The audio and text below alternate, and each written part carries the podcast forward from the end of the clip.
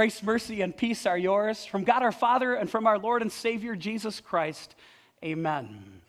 Today we are beginning this sermon series on the Ten Commandments. And before we jump into that first commandment and talk about what God is saying to us, I thought it might be a nice way to review the Ten Commandments by having Jesus introduce them for us in Matthew chapter 22 or chapter 22. Jesus demonstrates how the law is not meant to hurt us or make us frustrated as much as it is to remind us of his love. And when we see God's love for us, it's then that we demonstrate love for our God and for others. Listen again to Jesus' words in Matthew 22. Jesus replied, Love the Lord your God with all your heart, with all your soul, and with all your mind. This is the first and greatest commandment. And the second is like it love your neighbor as yourself. All the law and the prophets hang on these two commandments. Maybe you thought about it as I began the service this morning. Oh, great, a summer sermon series on the Ten Commandments. As if I don't already have enough reason to feel guilty, now we're going to spend the entire summer talking about what we're supposed to do and what we're not supposed to do. Did you hear Jesus' words?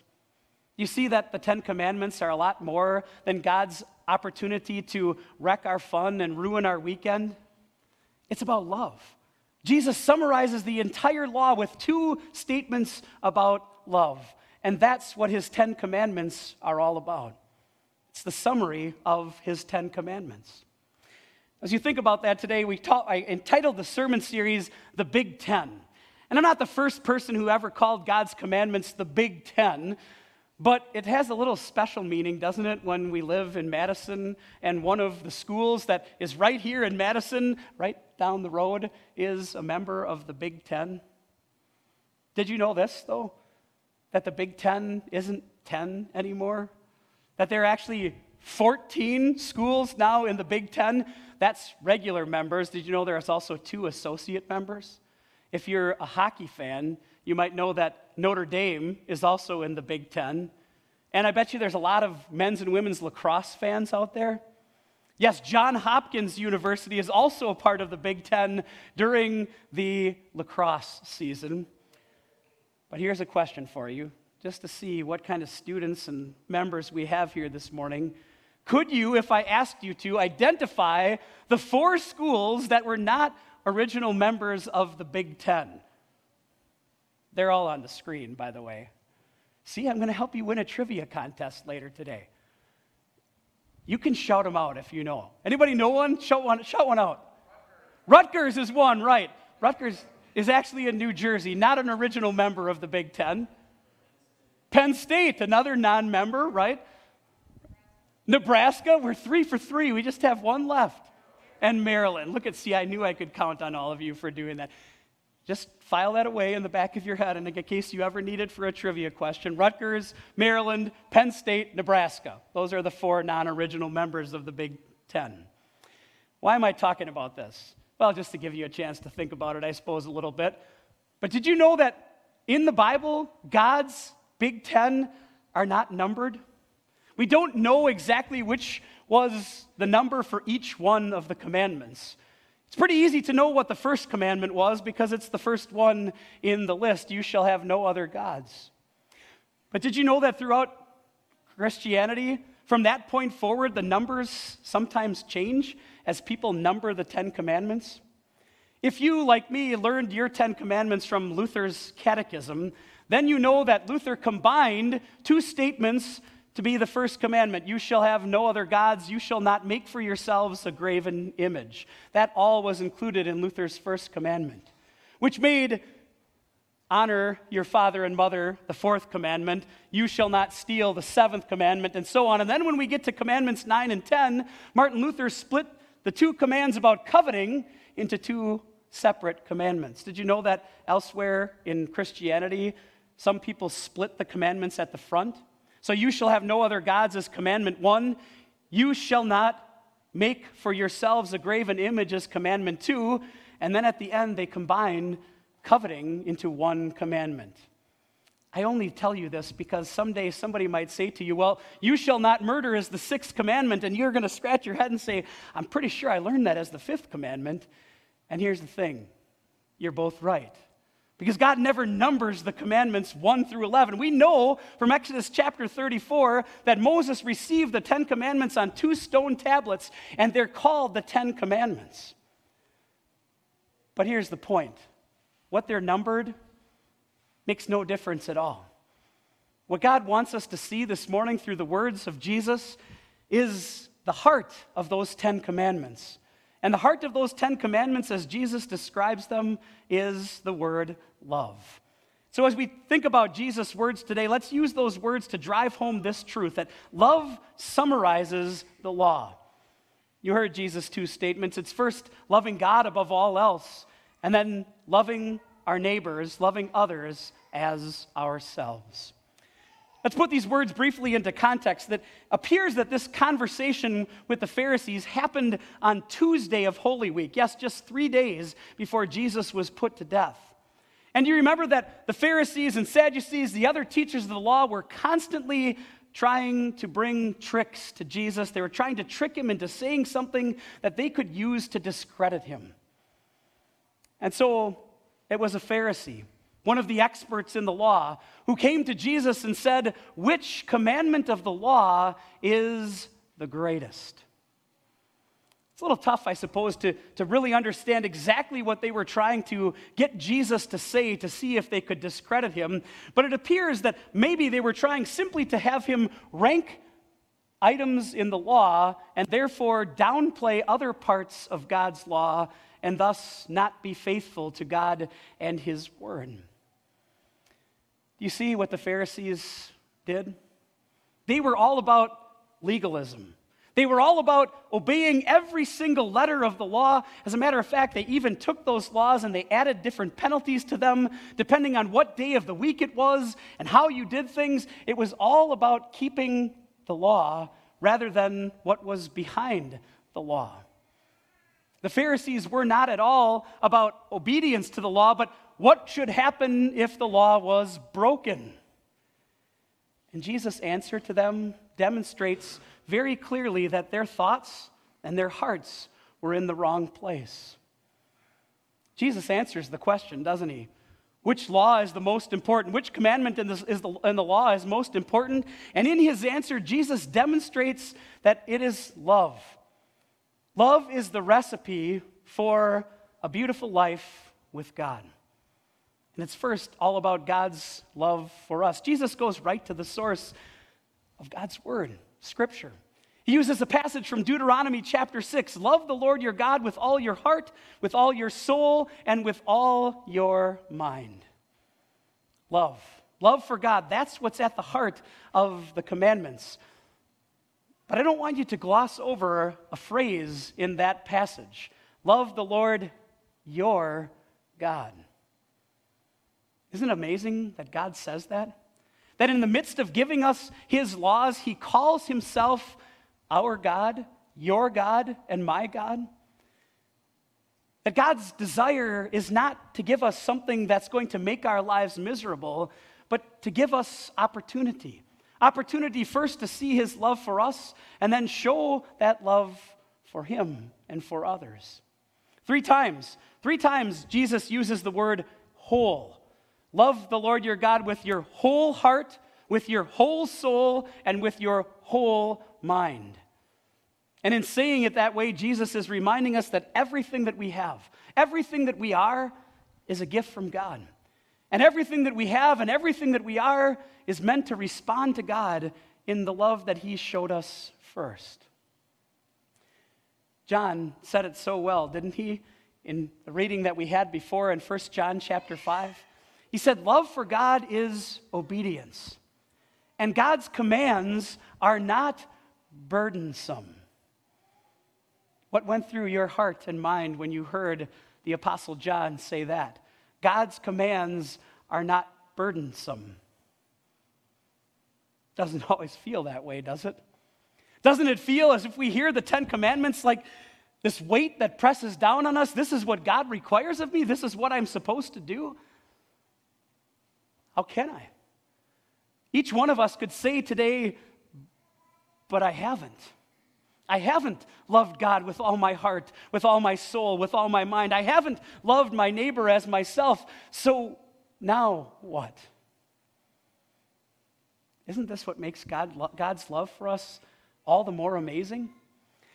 That when God says, Keep my commandments, love me above all things, love others as yourselves, and we have to say we haven't and we can't, that God says, I still love you.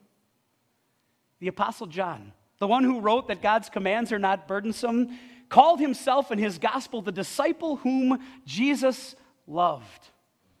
And he wrote these words in that same first epistle This is how we know what love is Christ gave his life for us. That's how we stand before God. Not because we can love perfectly, but because Jesus already loved perfectly in our place. You stand before God holy and blameless, not because you've lived a blameless life, but because a blameless life was lived for you. And that same Jesus who lived that blameless life for you took on himself every failure, every sin of yours and mine. It's erased, erased in the blood that he shed on the cross. That's how we know what love is. And when we see God's love for us, that's what leads us to love him and then show love for one another. That's the second law that Jesus quoted for this Pharisee who came to him with that question which commandment is the greatest in the law? Love your neighbor as yourself. In another parable that Jesus told, the parable of the Good Samaritan, he defined for us what it means to be a neighbor. It's to take care of anyone who is in need. So, anyone and everyone is truly our neighbor. Again, Jesus is quoting from Scripture, this time from Leviticus chapter 19, when he uses these words love your neighbor as yourself. And perhaps you noticed that in both of those statements, the very first word is the focal point love. Love the Lord your God. Love your neighbor as yourself. What Jesus is teaching the Pharisees and us through these words is that love for God starts with God's love for us. And then when that love for God fills our hearts and fills our lives, it will spill over into love for others. Maybe you've seen some of these billboards around. They're quotes from God. This is one of my favorites. That love your neighbor thing, I meant that. It's kind of clever, I suppose you could say, because if you think about the way life is in our world, boy, we could use a lot more of that, couldn't we? Don't we live in an age where you simply can't even disagree with someone anymore without having anger or hatred toward them? If someone doesn't share the same opinion about something as you, rather than sitting down and talking out our differences or being able at least to demonstrate love to each other, there's instant dislike, polarization, depending on what side of the aisle you are on in one issue or another. No wonder why Jesus says, Love your neighbor as yourself. What a beautiful message God gives us in His Word. In, in that very law, love your neighbor as yourself, God is giving us again that opportunity to live a life that's happy, joyful, filled with God's blessings in this life. I know we can't make everyone follow that. No billboard is going to change people's hearts to say, now you should love everybody as you love yourself. But maybe it starts with us with people who know the love of God, to imitate and practice the love of God for us as we demonstrate love to others. Maybe replacing thoughts of anger and hatred with a prayer, with love for someone else, with an idea of how can I demonstrate the love of Jesus to that person? Who knows? Maybe God can use each one of us to make a difference in this world, to demonstrate that love to bring people to an even greater love, the love of our Savior Jesus. John described it well in that same epistle, 1 John chapter 4, when he wrote this Whoever claims to love God, yet hates a brother or sister, is a liar. For whoever does not love their brother and sister whom they have seen cannot love God whom they have not seen. it's love for God that becomes love for others. Maybe it shouldn't surprise us when there's an absence of God in the world, there's going to be an absence of love for one another. But it's love for God that leads us, strengthens us, and motivates us to love one another. Before we get to the end of the sermon, I, I, thought it would be important just to stop and focus on a phrase that, that maybe we, we gloss over in Jesus' words to love your neighbor as yourself. Is that last phrase, as yourself, sometimes overlooked? I'm going to say something that might at first sound very strange. God wants you to love yourself. I don't mean that from some sort of pat myself on the back, how great I am, I'm everything that God wants and more. There's no ego involved in loving ourselves. That's not what Jesus is saying. But is it possible that at times we look at other people and we want to apply the love of God to them, but then struggle to apply that same love of God to ourselves? That sometimes we forget that God sees us through the blood of Jesus as his own children people who belong to Him, heirs of eternal life. And so God says to us, take those words, take those words of my love for all people, and remember that I love you. And in that same love that God loves, with which God loves us, we can love ourselves and each other. It's God. It's God's love for us that provides that motivation for us to see what Jesus was willing to do, give up his very life and when we see that love, we want to love and revere our Heavenly Father. We want to show His love and imitate that love in the way that we love each other. Perfect love drives out fear, Jesus said. And that perfect love was already lived for you and me on the cross of Christ and in His empty tomb. And it's your guarantee that you stand before God, holy, blameless, loved, and an heir of eternal life. Next week, we'll begin our study of the first commandment and go throughout the summer studying the commandments. But I thought it was important today just to at least summarize a little bit what we were about to get into and the focus of those 10 commandments.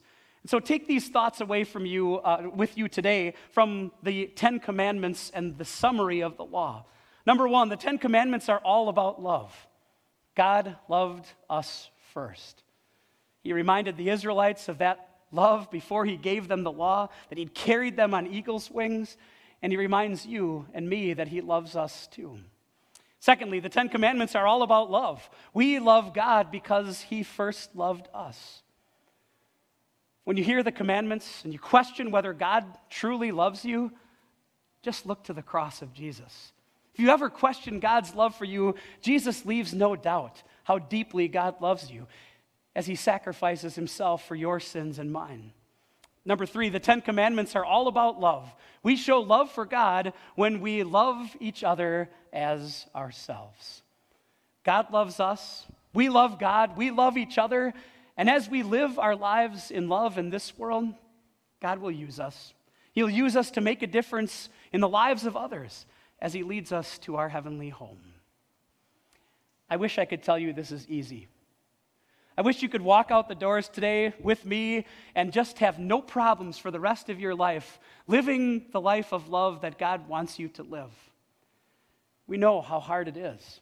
In his letter to the Ephesians in chapter 4, the Apostle Paul write, wrote this that we are to speak the truth in love. It's hard to do both of those things, isn't it? Think about the Pharisees. They were all about the truth. They wanted people to know the truth. Before the word was ever created or the phrase was ever created, it was the Pharisees who perhaps were the original droppers of truth bombs, right? They just wanted people to see how bad they were and how great the Pharisees were. But love, love is at the heart of the law. It's what God wants us to see, that His love for us is what drives everything. It's God's love for us that allows us to love one another. And when we speak the truth of the Ten Commandments, my goal over the next weeks is to do so in that same love of God, to recognize our need for a Savior, and then to remember that Jesus already took our place. Speaking the truth in love. The truth is, we can't obey God's commandments. But in love, God said, It's already finished in your place. That's how Jesus summarized the law with that one word, love. And you can be assured that you are loved today, tomorrow, and forever. Amen. The peace of God, which passes all understanding, will guard and keep your hearts and minds in Christ Jesus. Amen.